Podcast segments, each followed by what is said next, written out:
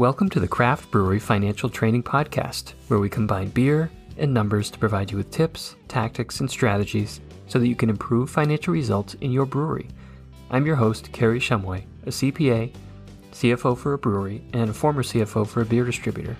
I've spent the last 20 years using finance to improve financial results in our beer business. Now I'm helping other craft breweries to do the same. Are you ready to take your brewery financial results to the next level? Okay, let's get started. Hello and welcome to the Craft Brewery Financial Training Podcast. My name is Kerry Shumway and I'll be your host. Today I speak with Tim Neer from Aggregate. Aggregate is a group procurement organization, and Tim and I talk all about purchasing, sourcing, supply chain, all of those buzzwords that we've been hearing so much about for the last couple of years. Tim talks about what purchasing is, why it's so important, and in the data that he sees, where most of those dollars end up, whether it be malt, hops, cans, glass, paper, and so forth. So everybody knows that getting better pricing is important, but there's so much more to consider when it comes to purchasing. So Tim takes us through his five rights of purchasing quality, quantity, price, place, and time. We dig in on a nine step sourcing model to help you source your products better. And we talk about Porter's five forces. What is that? Well, listen in to learn about it. So now, please enjoy this conversation with Tim Neer from Aggregate. Hey, Tim, welcome to the podcast. Hey, Kerry, great to see you again. Great to see you as well. So, we're going to talk about purchasing today, supply chain issues, all that fun stuff. But uh, give the listeners some background on your business, on Aggregate, and the services that you provide to the beer industry. Sure. Well, yeah, the company is called Aggregate, A G R O W G A T E. Um, and the idea here is that we help both uh, participants in the beverage uh, supply chain, both the brewers or usually, but it could be soda makers or wineries or others, and then their suppliers um, come come together. We do a few things. So one, we we work mostly with uh, with the, the beverage producers, let's say breweries, um, to help them do better with their supply chain and, and, buying. So we'll help them find new suppliers, maybe get uh, better access to supply, um, help them solve problems. Maybe they're thinking of launching a new product and never bought certain things before. So we've got a lot of experience we can bring into that. We also bring in scale purchasing. So most of the clients we work with, you know, craft brewers, they're, they're fairly fairly small compared to large consumer products companies, and we help them bring some scale and some expertise that they may not have them themselves, and help them punch above their weight a little bit. And that's been really effective for us. Every now and then we'll do some consulting, you know, uh, helping them with a, a, very specific problem or uh, helping them think through an issue. But that's generally what we do, Kerry, is help them buy better. On the supplier side, same thing, just a different a different side of the table. We'll work with uh, suppliers to help them, um, you know, work with new breweries that they haven't worked with before, do it in a more effective, more effective way. Uh, so we really are the bridge between there, and and hopefully, the idea is that both on the supplier side and on the on the uh, brewer and beverage maker side, everybody's able to, to grow their business and, and grow their their P and and, grow their, their revenue. So that's why Aggregate uh, is the uh, is the name of the company. I like it. How many breweries are you working with now, and what does an ideal brewery client look like for you in terms of size or characteristics? Yeah, I mean, we work with a bunch of breweries all across um, the, the, continent. You know, uh, four time zones, uh, both in the U.S. and and Canada. Um, you know, we're adding clients all the time. Uh, breweries are having, and everybody's having a harder and harder time with supply chain, particularly since COVID, but and now coming, you know, as we, emerge from COVID into the new world, it, there's been a lot of uh, a lot of problems out there, and with that, a lot of opportunities, Kerry. So um, we have a, a, number of brewers across the, the, country, from coast to coast, and, and all the way up north in, in, in Canada, where where uh, I, am originally from, by by the way. Um, now I live here on the East Coast. But I guess the other thing is a typical brewery client. I mean, we wouldn't say there's a perfect client. It's you know th- those that we're able to help more are the ones that we like the the, the best. You know, um, but normally we deal with the the larger craft breweries. You know, several tens of thousands of, of barrels up to hundreds of thousands of, of barrels. Uh, but it really depends on what the nature of the issue is and how much we can how much we can we can help. We don't have a perfect client, uh, Kerry. Gotcha. Okay. All right. So let's dig in on purchasing. I know this has really hit the uh, the public consciousness quite hard since COVID. You know, purchasing and supply chain and and all this stuff, and and uh, you know, it's really an important topic. So tell us a bit about. Let's just start maybe with a definition or how you define purchasing, and then why it's so important. Yeah, you know what? When you said it's really hit the, the forefront, I thought you were going to say it really hit the fan. hit the fan. because it got a lot tougher uh, over the past couple years as we've navigated through through COVID, and, and it's it's still still tough uh, going forward. Um, it's it's important for a couple of reasons. So number one, the items that a, a, an operation buys they they represent the, the, largest expense typically in in the operation. So uh, it's the one that should have the most attention put put towards it. And in some cases, that's that's true, but in other cases, there's not as much attention, or maybe there's an attention to certain categories that the brewery knows very well, uh, but not the entire spend. So if you look at it, you know, through the lens of where does the money go, whether it's on you know grains or packaging or, or other things, it's very significant in terms of the brewery, and that can be for the good or for the bad. If it, you let it get away on you, it can be significantly more expensive than it should be um, and that's a big that's a big issue right now. Everybody's trying to try to compete. But there's some other things beyond cost that are really important too. And um, you know, we'll talk about those, I think, as we go through the call. But you have to make sure you've got the right quality. Lately, you have to make sure you've got the right security of supply. And making better arrangements with your suppliers gives you the ability to have less risk in these trying times where there isn't enough capacity in some cases. So it's all about that the total package to make sure you can run your operation at good quality with good service at the right price and um, unfortunately it doesn't get as much attention as, as it should given the magnitude of the impact it can have on the, on the bottom line and the ability to run your beverage operation. Yeah that's a great point. And that, that's a, a big reason as to why i wanted to talk to you and kind of spread the word because i think so much of this is just you know we we often forget the most important things right? And this is just bringing awareness back to and with due respect you know purchasing isn't always the sexiest thing to talk about right you know as brewers craft brewers we want to talk about you know new beers and innovations and so forth but purchasing can be a huge way to differentiate your brewery and in- increase you know your own financial results and profitability and as you said you know, pound for pound, it's it's probably the largest item expense item on your income statement. You know, fifty percent plus or minus. Take your sales by fifty percent. That's probably about what you're spending uh, relative to your cost of goods sold. So it's a huge area of opportunity. As as you look at the data. Um, and by the way, I I think purchasing is plenty sexy. FYI, and, and, over the past year or two, it's you know it's certainly gone up the scale a, a little bit. I mean, unfortunately, it's it's it's gone up the scale because things have happened that maybe if there had been more attention paid here or a little bit more sophisticated approaches, that those risks that got realized would not have happened if if there'd been a little bit more attention in this area. So so I think it's getting more sexy, uh, Kerry. Uh, just for what it's worth, want to be clear on, on that. Okay, fair enough. Right. So, so when you look at the dollars, um, for purchases and cost of goods sold, where do you tend to see most of those dollars being spent? So, you know, malt, hops, cans, glass. How, how does that kind of, uh, you know, get uh, spread across the cost of, cost of goods sold there? Yeah, it's it's a little bit different depending on the type of operation you, have. So, um, if you're an operation that's primarily on premise focused, you know, obviously you have a much different scope than somebody who's doing, you know, package forward uh, type of operation. But but here's the general gist of let's let's say it's a me- medium sized brewery that has some packages, has some on premise.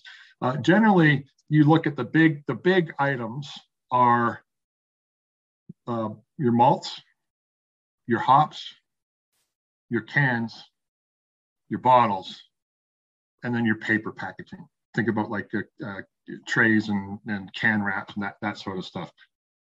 Most of the breweries we work with, those are the those are the big ones, and, and sometimes it's in that order, sometimes it's not. You know, again, if you're if you're more on premise focused, then you know the grains and the hops and the agricultural items are going to be right at the front of the list. If you're more, you know, um, focused in, in packaging, well, you know, lately it's cans or bottles be at the top top of the list, and maybe we might be competing with malt for the number one position. But if you look at those fo- those five items, that's the lion's share of the cost of cost of inputs. Um, and what we found is that they've been moving a lot lately. There's some other ones in there that you know things like transportation or specialty ingredients like uh, you know uh, sweeteners, uh, fruits, that sort of thing, as, as people engage in different different types of products. But generally, that's the that's the trend that we see carrying a typical breweries. Those those five are at the top of the list. Take us through this concept uh, called the five rights of purchasing, and you can tell me is, is that something you had come up with, or if that's a um, something that's kind of out there in the world of purchasing. So, what are the five rights of purchasing, and why are they important for for brewery owners to know about? Well, it's it's not something I came up with. I wish it I wish it was. I, I like it, uh, but it's something that you know if you do take purchasing and and uh, you know uh, schools like I like I have, it's it's one of the first things you learn. Okay, um, and I think it was Michigan State. I actually heard this one in, in their purchasing program there. Um, which was a long time ago now, uh, Kerry, I'll be honest. But right right now, I think the, the five rights are more important than, than ever. So number one, these are not in order, but they, they could be, you know, well, number one, the right quality. Okay, if, you, if you're not buying something that's going to meet your quality, and there's a lot of ways to define quality, okay, so that that's often uh, business and brewery specific, but you have to have the right quality that meets your needs. You have to have the right quantity which has become so critically important over the past couple years in you know a supply constrained environment um, you can't make beer if you can't get the stuff to package it in and we've all heard the news about you know constraints on can supply for example and you know some of the um, other um, packaging ingredients and we're, we're, coming into a tough period on grains as well with the poor crop conditions that came out of last year so the right quantity is very important it's something i think maybe we used to take for granted that we can't anymore. Obviously, the right price. That doesn't always mean the cheapest, by the way. The right price, including all these different elements of, of value, is important. Uh, the right place. So you got to make sure it gets there uh, uh, and where you need it to be. And, and then the last five is the right time. Okay. So right quantity, right quality, right price, right place at the right time. Those last two, the, the, the place and time, you could say that is service as well. You know, if you need it by Tuesday at noon, it, did it get there by Tuesday at noon? You know, those, those sort those sorts of things. So I think that the, the key thing here is when you're looking at at buying, you've got to have all those covered. I'm sure there's other elements too, but those are the ones, those five rights. You better make sure you tick all those boxes, or you might be missing something and exposing your company to some risk um, or losing some opportunity uh, by not covering all those items. Yeah, I like that because it's you know it's you can wrap your head around it. It's rel- relatively simple and straightforward, but I'm not sure that this is always front of mind for folks when they're purchasing. You know, when, when I talk to folks, it's it kind of begins and ends with the price. Well, what's the price? What's the price? You know, we're always negotiating the price. I, I find that a lot with folks that are looking for a loan. They're only looking at well, what give me the best interest rate.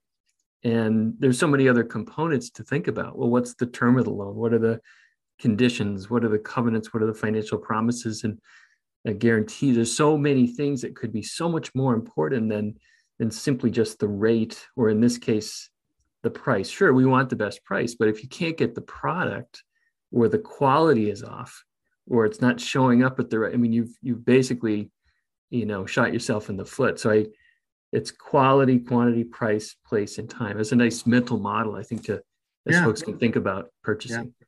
I've seen it described as you know the, the five-legged stool, which is a bit of a big stool, I, I suppose. Yeah. But that but that's the way to look at it. Is you need all five of those legs, or the, the stool might uh, might tip over. And it's it's really important. And a lot of times people realize after the fact, oh, I should have I should have watched that. You know, I I got a great price, but you know I can't I can't get it to get it there in time ever. Um, or even worse, I've got a quality problem. That, that's a that's a really severe impact. So yeah, I would encourage everybody to just have that in front of mind all, all the time and make sure you get all those those covered. Of course, you got to have the good price. Of course you do, but you got to make sure you cover all those other items as uh, as well and for the suppliers out there that might be i mean this is something you need to make sure that as you're talking to your potential customers or talking to us we're, we're going to make sure that we've got these items covered as as well so uh, it, suppliers if you're offering something don't forget to cover these five rights as, as well not just not just offering a good, a good price cover all these all these things. It'll, it'll be a much better, longer term, collaborative relationship going going forward, which is what we all want. So I've heard you speak about buying and sourcing. So maybe you could tell us a little bit like what's how do you define both of those and really what's what's the difference between those two? Well, I think it's it, it, it, I guess it's a bit of semantics, I suppose, but more of a mental model, let's say, than than a precise definition. But to me, I look at the buying as the day-to-day activity, and this is the stuff that you do, you know, when you're on the, the brewery floor in the warehouse and you're, you're, trying to get the orders out, you're trying to get your material releases out, you're trying to make sure you've got everything ready for the next uh, production run or filling run. It's the day-to-day transactional activity it's the stuff that has to happen. And if it doesn't, something's going to go wrong tomorrow, you know, or next or next week. But sourcing is a little bit different. Sourcing, the way I would think of it is deciding who is going to be the supplier of these things that you're eventually going to buy in the day-to-day activity. And that's a that's a much more important decision. It's typically a longer term decision, typically should take more time it's a deliberate process and a deliberate methodology in order to make that decision that that um, is often could be a multi-year decision and very significant in terms of the dollar dollar amount. So what I've said is don't do the buying until you've done the sourcing. Make sure you know why you're buying from who you're buying from and, and under what uh, under what conditions and spend the time there what I found is we're all so busy, Kerry. It's just you, you have to do the day to day stuff, and you don't have as much time um, to, to really focus on those longer term decisions to set yourself up right because you're just trying to keep keep your head above water, especially during the summer in the beer business and especially with supply constraints. That's even got more severe here over the past couple of years as we've tried to you know keep up and manage through a very volatile consumer demand period as COVID comes and goes and regulations come and go. So it's been really, really tough, but it's a huge miss not to do the sourcing piece and just do the buying uh, because you're probably you're probably not approaching it in the most effective way for your, your business. Hey, I would also say, Kerry, all of our businesses have changed a lot during COVID. They change a lot anyway, but especially over the past couple of years, that the pace of change has been severe. So if you're doing things the same way you were doing last year or the year before, probably means you haven't spent as much, as much time as you should have on sourcing because the business has changed around us. We have to make sure our practices, our partnerships, the way we actually make decisions on who's going to supply are changing appropriately as, as well. And so that, that's the key di- distinction there, Kerry, is buying versus versus sourcing. Okay. Yeah. So maybe think of I, I the way I interpret that sourcing is kind of the planning, the homework, uh, any contractual uh, obligations that you enter, and then buying is just executing on that. So yeah, the decision is the sourcing. Executing on the decision is is the buying. Gotcha. That's it. You, you guys have a a nine step sourcing model. Is that something you could could run us through and or or maybe high spot some of those nine steps for, for folks to uh, to learn from? Yeah, sure. I mean, so this is how we, we help companies make that that decision, or if we were doing it ourselves, how we would do it our, ourselves. So, so I mean, we try to keep this consistent. Every category is a little bit different. You know, hops are different than cans, are different than corrugated boxes, are different than you know uh, fruits. But if we have this model in our mind, it, it, it keeps us it keeps us um, professional and it keeps us moving forward in a way that everybody can get around. It also makes sure that if decisions are going to be made, that we do it in a co- cooperative and collaborative way uh, with good alignment. So the first steps on this one, Kerry, is right at the beginning is understanding what the product requirements are. What is it that that, that we're buying in general?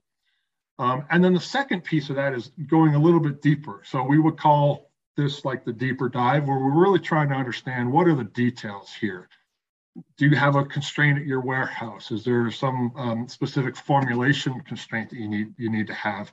Um, what are the unique differences in your operation compared to other operations that we need to make sure we understand because every brewery has something that is unique to their location. And sometimes it's really weird. You know, we, we really have to we really have to understand that in order to make sure we know what it is is, is being is being sourced. Uh, so that's the front end. That's step one and step two is really nailing that that down. Also things like how do you need to buy? How much inventory can you carry? Or does a supplier need to carry it for you? All those sorts of details there. What kind of inks? Man, there's so many different details here. That's really what we're about in the front steps. And then the third step is looking and saying, based now on what we know needs to be sourced, who's out there that can provide it? You know, there may be some suppliers that uh, the brewery's known, have worked with for years. There may be some other great suppliers out there that they've never uh, heard of, or just you know that that supplier's always been trying to contact them but couldn't get in the door, or just everybody was too busy doing the buying, so they couldn't get the sourcing attention. So it's really who's out there that can supply this sort of stuff and might be a good fit for um, the specifications and needs of, of those locations.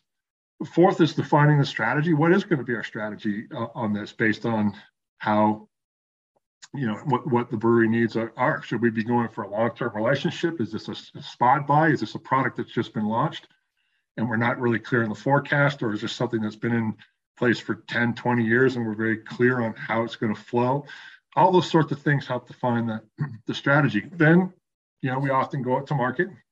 You know here's how we go offer this to the, the, potential suppliers so they can take take their crack at it based on very clearly defined needs and then decisions are made about who's going to source, and then we get into the implementation plan. That will be step step six. Uh, define the plan. How are we going to do a transition if it's a new supplier? How are we going to optimize it if it's an existing supplier? All those details, Kerry, to make sure that the value for both the supplier and the brewer gets gets realized. And then step seven is implementing the plan. Step eight is just maintaining the relationship, doing the day-to-day, you know, relationship management piece. That's where we get more into the transactional work, the day to day. And then the last step was we usually just take a look back to how how'd we do? A little bit of a post game de- debrief there. So that's it. You know, it sounds pretty complicated. It, it, it's not, but re- what it does, it just it, it lets everybody we know because we're working with a lot of stakeholders usually in these types of programs. It lets everybody know how we're doing it, how we're going to make decisions, how we're going to operate together, it might adjust from time to time depending on the nuances of the, of the brewery or the categories or the supplier sets, but that's generally how we do it. And again, it's not rocket science. It's not proprietary to us, Kerry. This, this is like the five rights. This is something that, you know, professional procurement organization, um, you know, they would, they would operate very similarly in this, in this way. Mm-hmm. Indeed. But it is a checklist that, again, most folks who are doing purchase because what i found is your small and mid-sized breweries the person who's doing the purchasing might be the same person that is running the brew house or the packaging line or one of the owners that's wearing five hats. And you know purchasing might not be their expertise but they're doing it right? Yeah. so these i think these models and these checklists can be while they might seem relatively simple they're also i think very usable. You know get your head around it implement it uh, good way to make sure again you're kind of checking all the right boxes.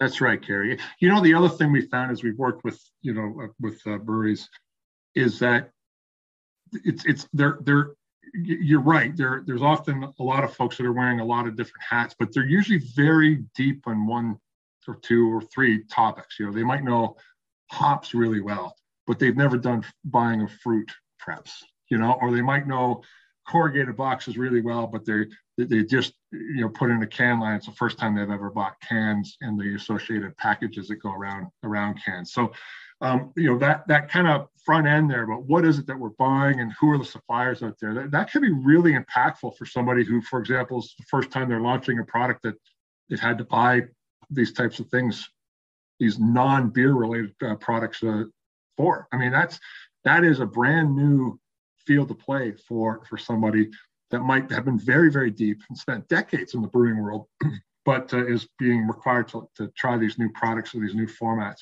And they, they may not know where to start certainly not who all the suppliers are. So there's a there's a whole range of starting points here Kerry but but most folks they're pretty good at certain things. Um, but we all get thrown for a loop now now and then. Me too uh, you know.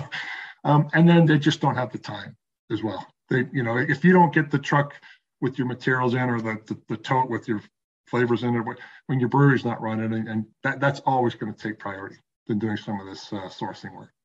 Indeed.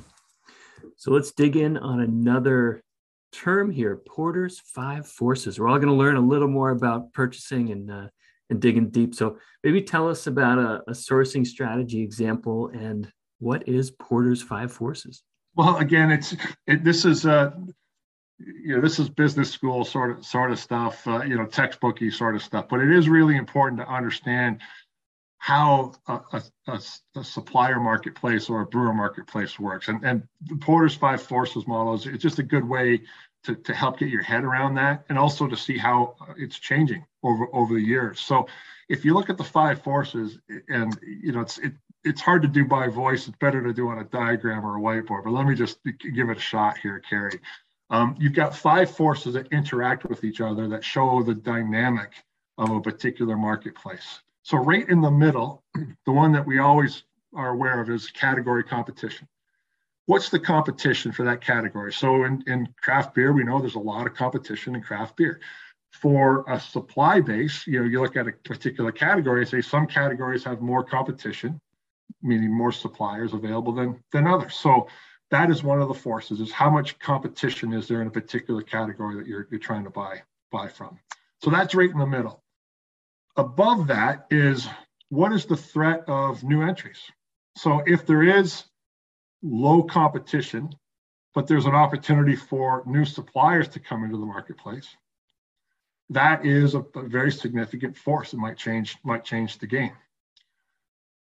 The next one is the threat of substitution. So what is the opportunity for moving from category a to category B. So this might be substituting out one hop variety for another. This might be substituting out international or domestic specialty malt for another international or domestic specialty malt. Um, this could be looking at things like should we be doing paper packaging versus plastic packaging? There's so many different variations of the threat of substitution, but this is one that a lot of folks they don't really consider as much as they should is hey, we've always done it this way. We've always put something in this type of package, or we've always had this type of ingredient. What if you tried something different?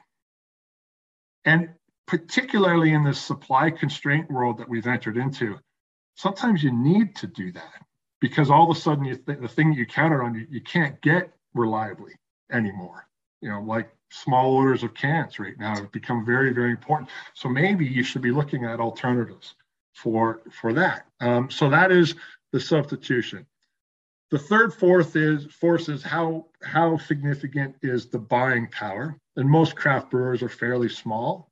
You know, as we all are, we don't have huge buying power compared to you know companies that might be buying billions and billions of dollars worth of, worth of things. So our buying power is generally fairly fairly low. Um, you know, part of what we do is to aim to create more buying power by by doing the, the group uh, the group approach um, and also for for small sellers small suppliers that might be trying to compete against large suppliers an opportunity for them to uh, uh you know create some momentum in this in this space uh, maybe maybe fighting off the 800 pound uh, gorillas that are, that are out there and then the last force as you would imagine is the opposing force of that is how, how what's the, the the power of the seller all right, so are the suppliers very powerful or, or not?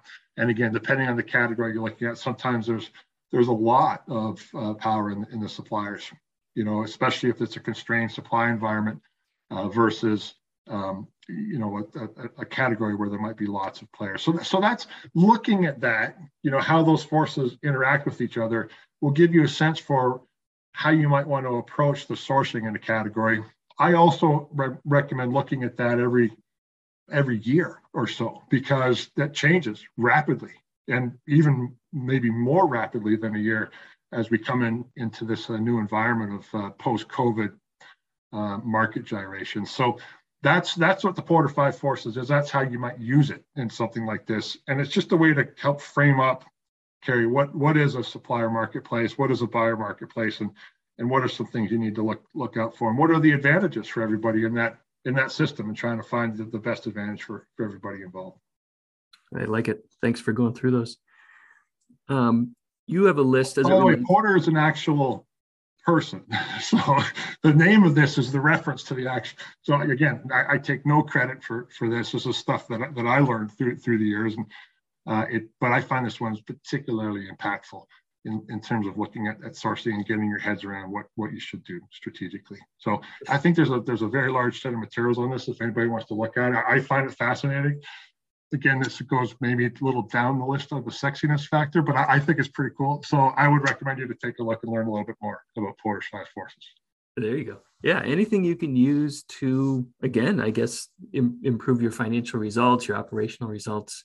Doesn't matter where it comes from as long as it's, you know, readily usable and applicable. So I think it's I think it's great stuff.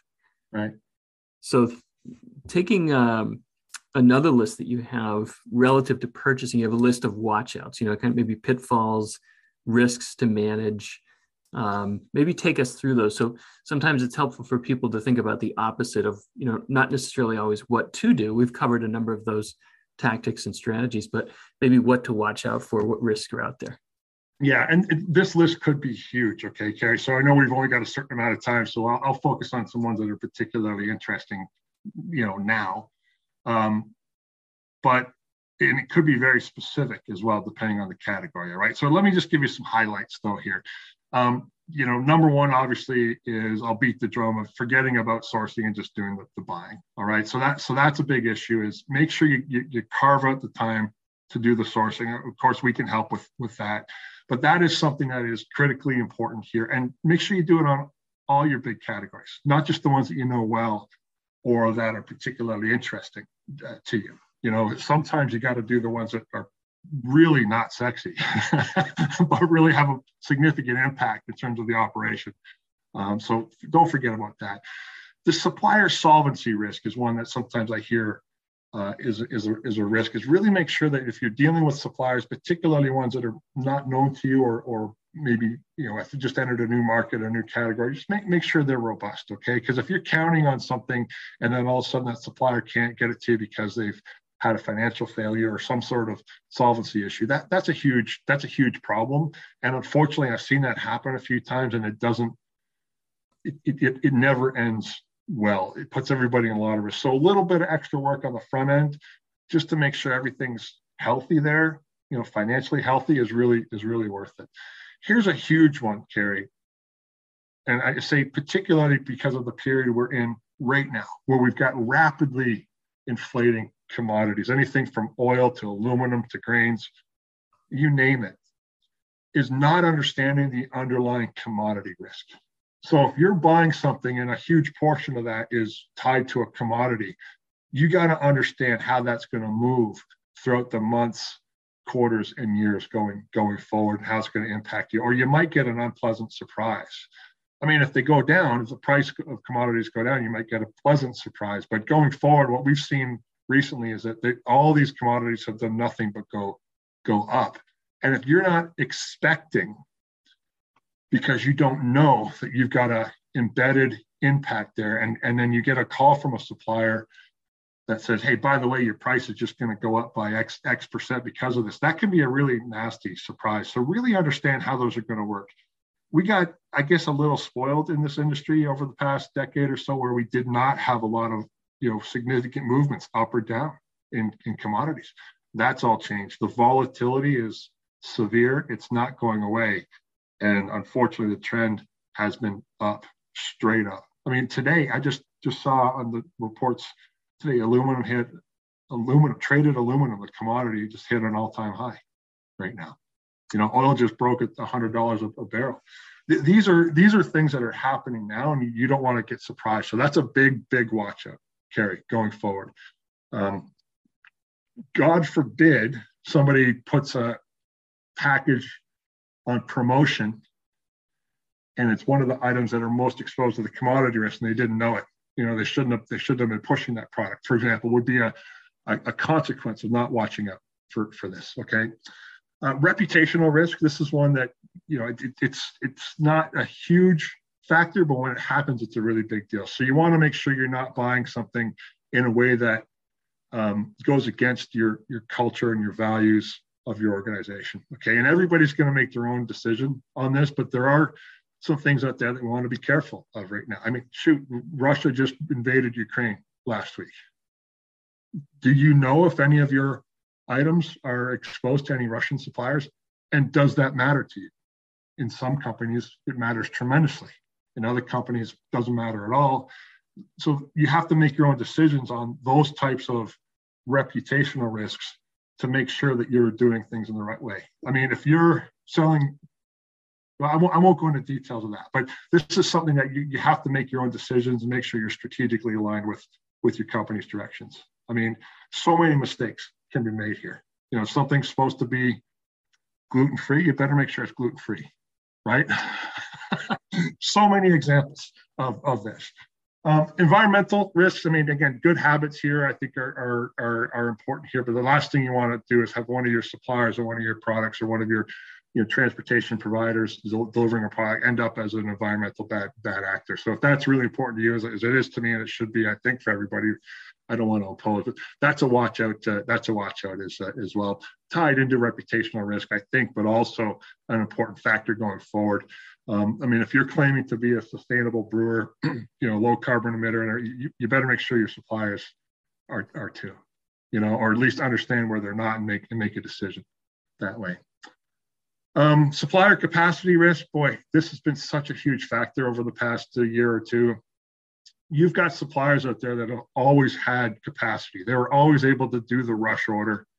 They were always able to help you out, do you a favor, you know, get get graphics in quick, um, you know, find some extra hops somewhere. That's not happening anymore. And it's not because they don't want to, it's just because suppliers don't have the capacity they need to.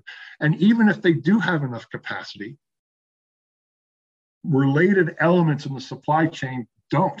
I mean, maybe they've got the materials, but they can't get the truck to get it to you anymore. Right, Kerry? So this is this is really, really an important watch out going forward is make sure if you've got a capacity need, if you need something at a certain time and a certain quantity, all those five rights, you got to spend a lot more time now making sure that you've got that locked in in whatever way makes sense for the category.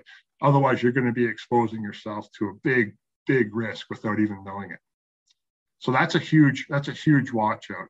Maybe I'll kind of pause on that one because that's the biggest one going forward, Kerry. But like I said, I could go on forever on this list. But that supply uh, capacity, supply chain risk is probably the biggest single watch out that's emerged over the past year and will continue, unfortunately, um, you know, for the foreseeable future. Mm. Yeah, that's a good list, and you know, that, there's a lot to to think about, right? We have all these these models that we can use in purchasing. There's these pitfalls, these list of things we need to watch out for, but certainly it's a lot. So, you know, I think if if a brewery owner is listening to this podcast and they're not really sure kind of what their immediate next step is or where to begin relative to their purchasing. Do you have any advice for them on how to get started? Yeah, I do, Kerry. And this one it, goes back to where we started on the call, and and I know you do the, the financial side of things, Kerry. It's it's it's really about understanding where the where the, the dollars are. And what I found is a lot of breweries they spend a lot of time talking about a certain category that's important to them. I mean, it, it is important, but it may not be the one that has the biggest dollar amount. So really understand where the money is. And that, that list of the five top items we went through earlier in the call, every brewery owner should understand what what's the money going out, who's it going to, and how much are we spending on these things in total? Not just the ones we talk about, but the ones that might be buried deep in a P&L list somewhere and really understand that total total spectrum. And that'll give you a sense. If, if your top five items represent 50% of the, your purchased items and you're not spending 50% of your time on that, that's a problem. You can't know the answer to that question until you've got it laid out what you're spending. And, and this is everything. This is not just what's in the bill of materials. This is all the other stuff too. The transportation, the CO2, the adhesives, maybe some capital equipment, maybe some um, warehouse and logistics uh, third party services. Whatever it is, make sure you understand where the money is and you're applying your resources appropriately to the money.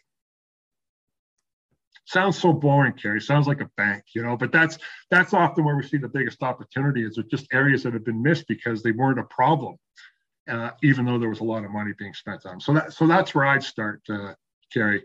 Where you know where the money is, then you can start building your, your plan and making sure you're you're you're focused appropriately. It makes sense to me. It's sort of an 80 20 approach, right? You're like, where it's the bulk of the dollars, I should be spending the bulk of my time managing it. And you really don't know, as you said, until you quantify it. So seek first to understand, right? Get in there, understand your costs. I would say most of the people we work with were spending too much time on certain things and not nearly enough on others because they didn't they didn't have that analysis or, or they didn't have that, that that mindset and it's very it's a very easy thing to do and it's a very quick way to get get started. So that's that's how i get started Kerry if i was uh, if i was a brewery owner and wanted to get going on this. That's great. And i think that's a that's a great spot to end on as well. Give folks an actionable item to uh, to jump in on. So tim if people want to get in touch with you or learn more about Agrowgate what's the best way for them to do that well, we've got a great website, Kerry agrowgate.com. Again, it's uh, A-G-R-O-W-G-A-T-E dot, uh, dot com. We got the grow in there because we want everybody to grow their, grow the business together with us. Um, there's ways to connect us uh, on, on there. Um, we also have, uh, you know, other resources available on that website. Uh, I would use that website. Um, and uh, I suppose they could probably contact you, Kerry, as, as well. But agrowgate.com is probably the best way, best way to do it. We'd love to hear hear from them. All right, we'll put that link in the show notes. And uh, Tim, thanks so much for the time. A lot of great information. You know, we'll share a lot of this in the uh, in the show notes section so people can kind of kind of read through it. But uh, thanks so much for the time and your expertise. Thank you for listening to the Craft Brewery Financial Training Podcast, where we combine beer and numbers so that you can improve financial results in your brewery. For more resources, tools, guides, and online courses, visit craftbreweryfinancialtraining.com. And don't forget to sign up for the world famous Craft Brewery Financial Training newsletter. Until next time, get out there and improve financial results in your brewery today.